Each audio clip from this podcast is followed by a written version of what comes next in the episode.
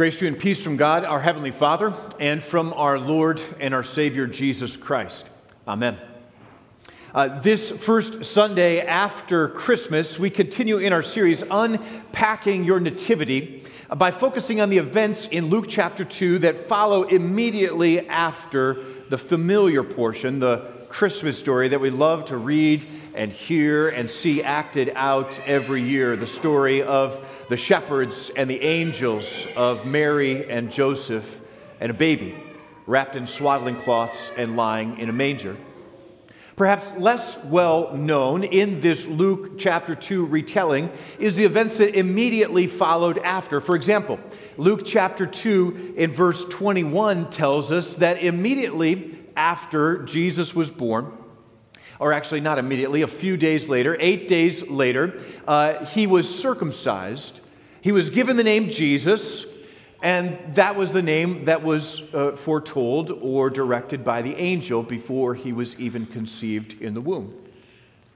Now, uh, for any good Jewish boy, this is what would have happened. It was part of the covenant. It was part of the custom. It was the expectation uh, within the Jewish community. And Mary and Joseph, as pious, God-fearing Jewish people, would have naturally done this. But what's significant in this little verse, often left out from our Christmas readings, is the connection it has uh, to the covenant and the promises fulfilled by God. For example, in Galatians chapter four, we may know the verses four and five well. When the time had fully come, God sent forth his Son, born of a woman, born under the law, to redeem those who were under the law, so that we might receive adoption as sons. We often point back to this verse as a reminder that in this moment where Caesar Augustus has issued his decree and Herod the king had, uh, had commanded the census, that it was in that precise moment, in the Pax Romanum, when the time had fully come, that God sent forth his Son. We remember that, but maybe pay a little less attention to this second part, born under the law, submitting to the covenant expectations of Israel, and doing so in order to redeem those under the law. So, for example, just now, just eight days after his birth, Jesus sheds his blood for us for the first time. Not yet in the shedding of his blood on the cross, but the shedding of his blood through the covenant, to identify himself with us and with all humanity. So that submitting to the laws of God, submitting to the commandments, submitting to all of the rituals and the regulations, he might live them fully. He might fulfill them completely, and in so doing, redeem all of us who never could. Eight days after his birth, the little infant baby Jesus is already hard at work winning redemption and restoration for you and for all people. The story continues on in chapter two, verse twenty-two, uh, where it says, "And when the time for their purification according to their law of Moses had come, they brought him to present him to the Lord." Now, this takes place a few weeks later. Uh, according to the law and the custom of Moses, it would have been at forty days after the birth of Jesus. As Luke tells us, as it is written in the law of the Lord, every male who first opens the womb shall be called holy to the Lord. Now, in our uh, Christmas readings, these verses we probably often skim through and, and maybe even just skip entirely because we don't find as much value in them. They're, they're not nearly as warm and fuzzy and sentimental, but they do have some power and meaning, just like with Jesus' circumcision, here, his presentation on the fortieth, fortieth day. There were two specific expectations from the law of Moses that needed to be fulfilled if Mary and Joseph and Jesus were to fulfill all that God had said. The first goes back to Exodus chapter thirteen. Immediately on the heels of the Exodus and the ten plagues which had befallen the people of Egypt, shortly after the institution of the Passover meal, that you probably know well, Uh, God said this to Moses, "Consecrate to me all of the firstborn. Whatever is the first to open the womb among the people of Israel, both of man and beast," God says, is mine. You may remember that the tenth and final plague in Egypt was the loss of life for all the firstborn of Egypt.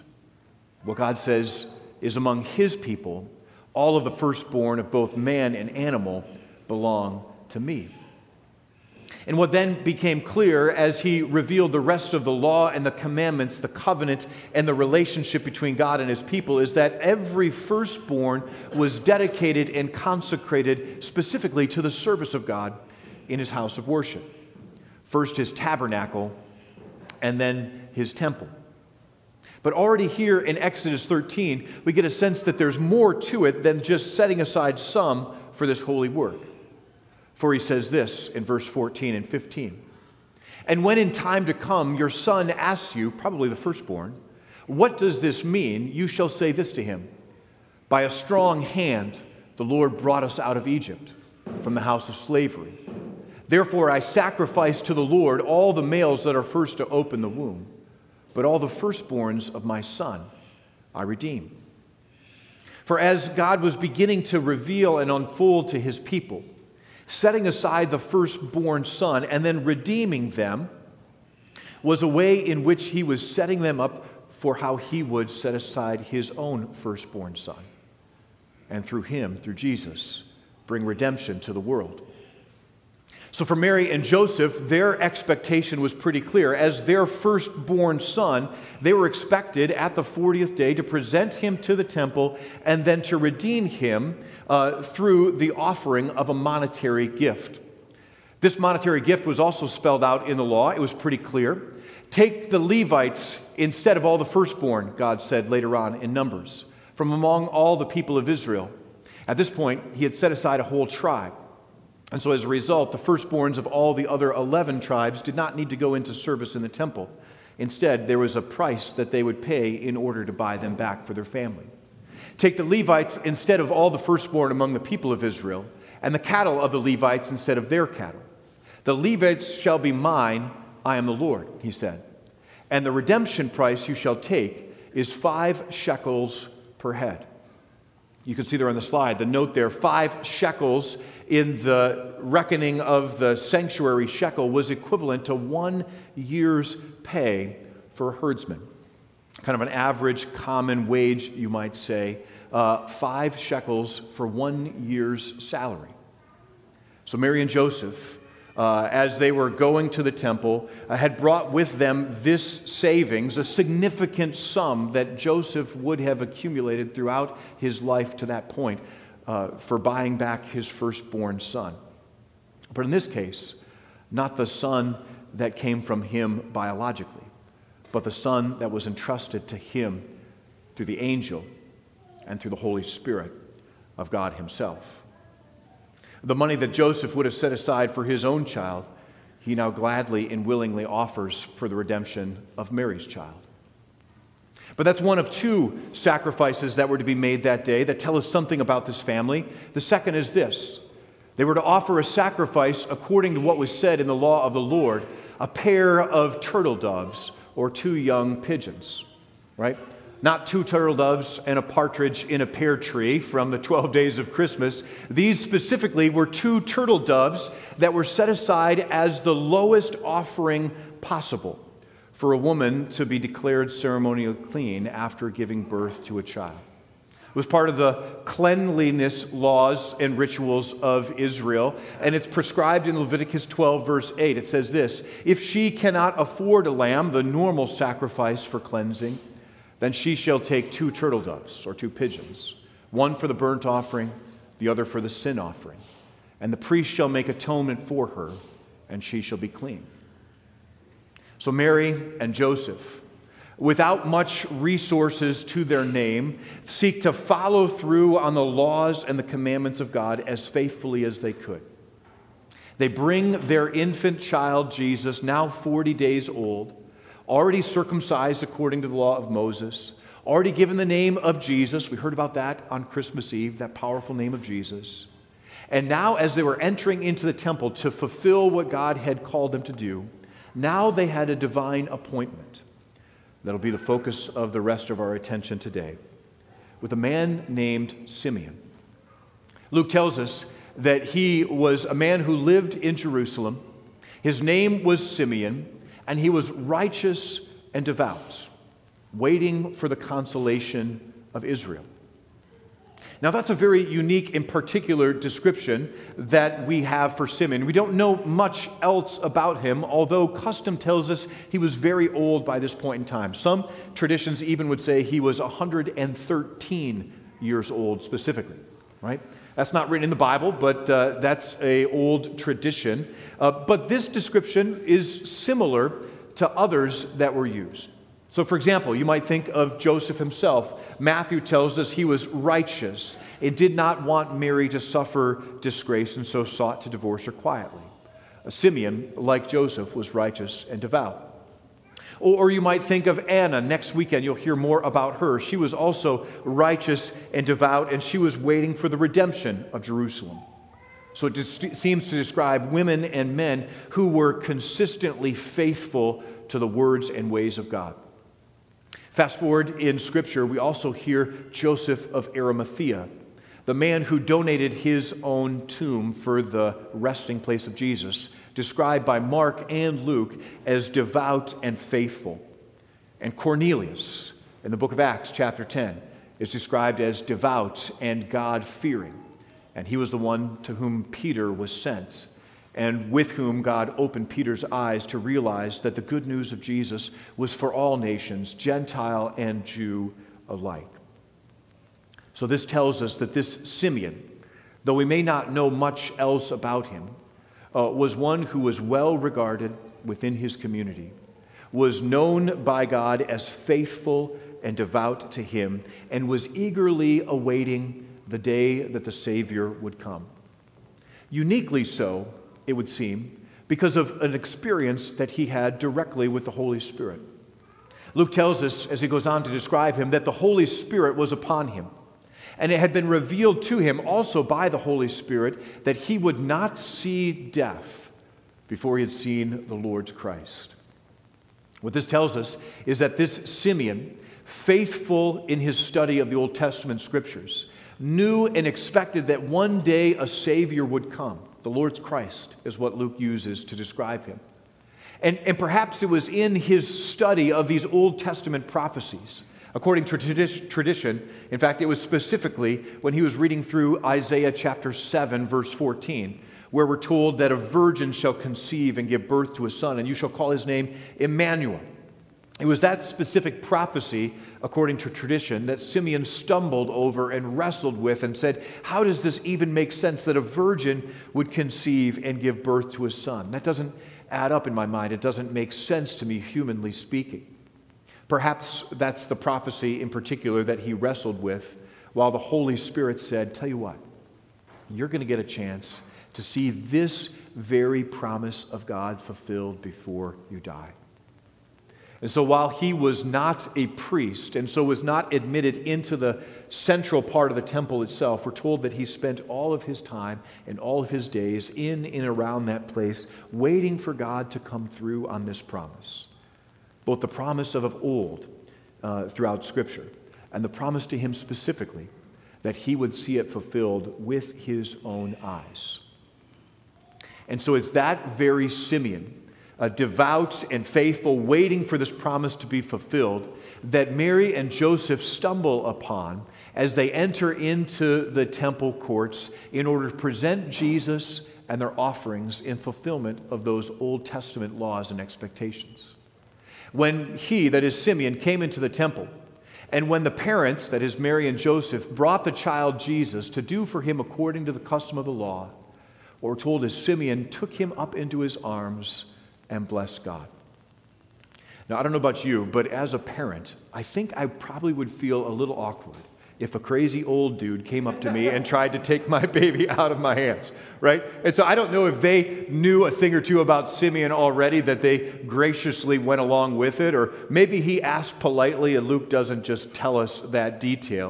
Uh, but they, they gladly and willingly handed their forty-year, forty-day-old son into the hands of the Simeon. And then Simeon, blessing God, utters words that will never be forgotten. We know them as the Nunc Dimittis. And in fact, we will sing it a little later on in our ser- service. That comes from Latin, from this first phrase. Nunc Dimittis is now dismiss. And Simeon says, Lord, you are now letting your servant depart in peace according to your word. For my eyes have seen your salvation, that you have prepared in the presence of all people, a light for revelation to the Gentiles, and for glory to your people Israel. Uh, much like the Magnificat and much like the earlier songs recorded in Luke chapter two, this simple verse packs in it, in its summary, all of the Old Testament promises that are now being fulfilled. Not just specifically to Simeon, the promise that he would see the salvation of God with his own eyes. Now you may let your servant depart in peace, he says, but also, my eyes have seen the salvation long promised. The salvation that, that is, is for all people, not just for the glory of the Jewish people, although that was true too, but also for all the Gentiles.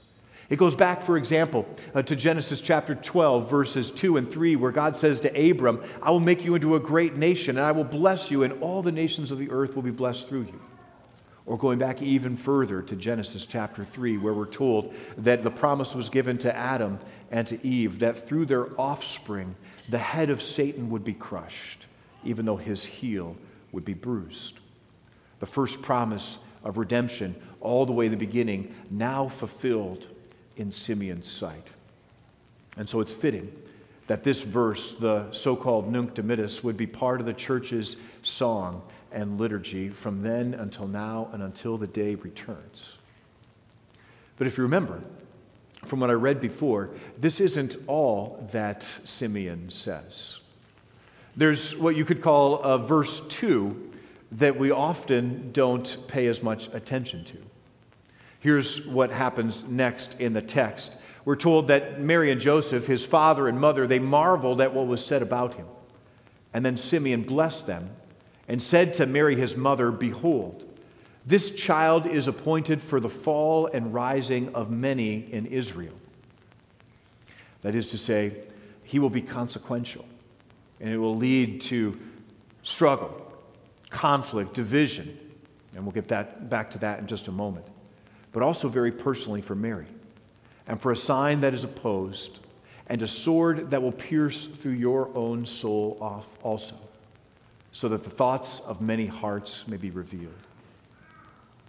Right, not only is Simeon rejoicing in the salvation of God that is now being manifest to him, but he's also tipping his hat towards the suffering, the conflict, the division that inevitably follows.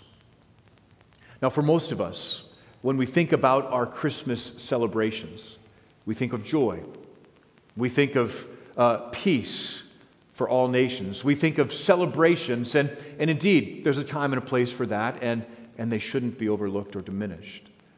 But we cannot forget that inherent and directly connected to the events of Christmas is also the division, the suffering, the pain, and the loss that Christ himself would experience, first in his circumcision, and then ultimately in his crucifixion, and then through him, that we as his church will experience in some form as well.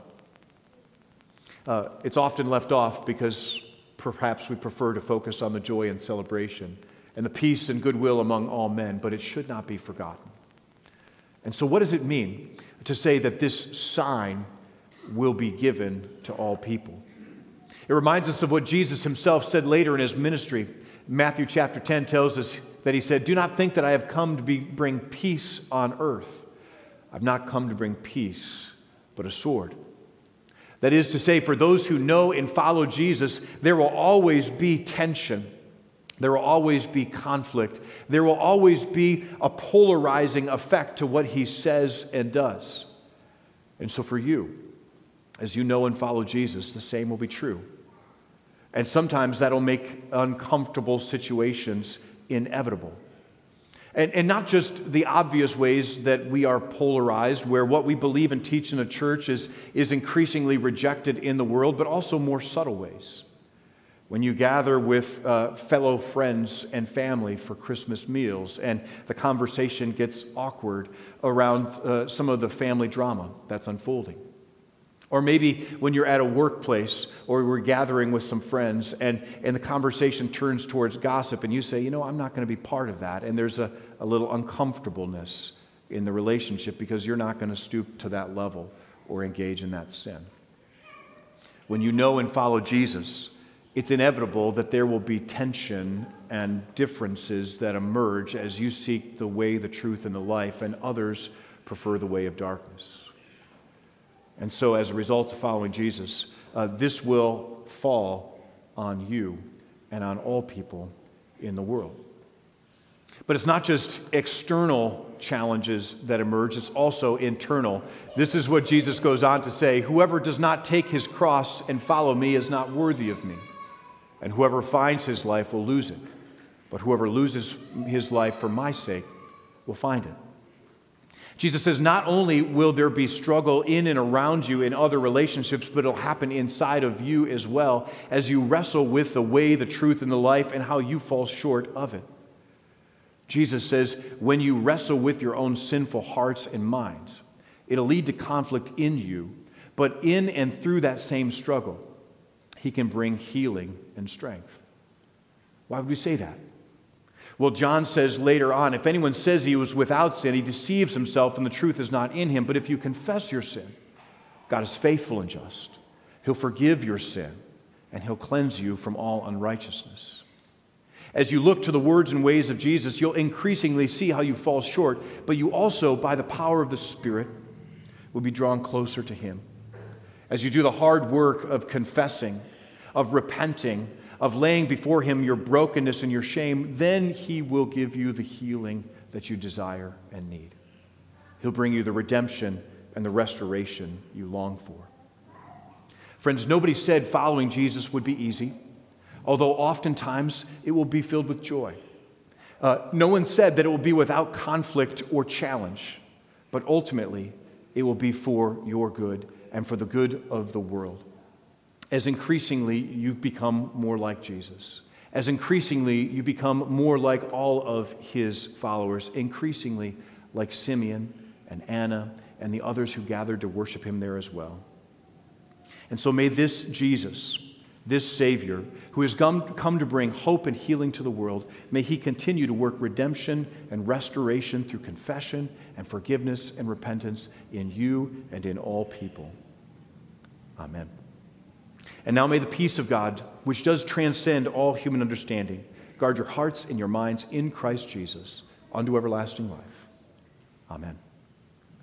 As you reflect on this, our scripture readings and our message today, we have two here in practice questions we'd like you to think about. If you're with someone, you can share your thoughts on these. If you're on your own, you can just reflect on your own. Here are the two questions. Uh, what from today's message, from our readings, from our preaching, challenges you the most? And then secondly, when have you experienced healing through pain? And what can that teach you about following Jesus? We'll have some special music playing as you reflect on these and share them with those you are with, and then we'll continue our worship in a few moments.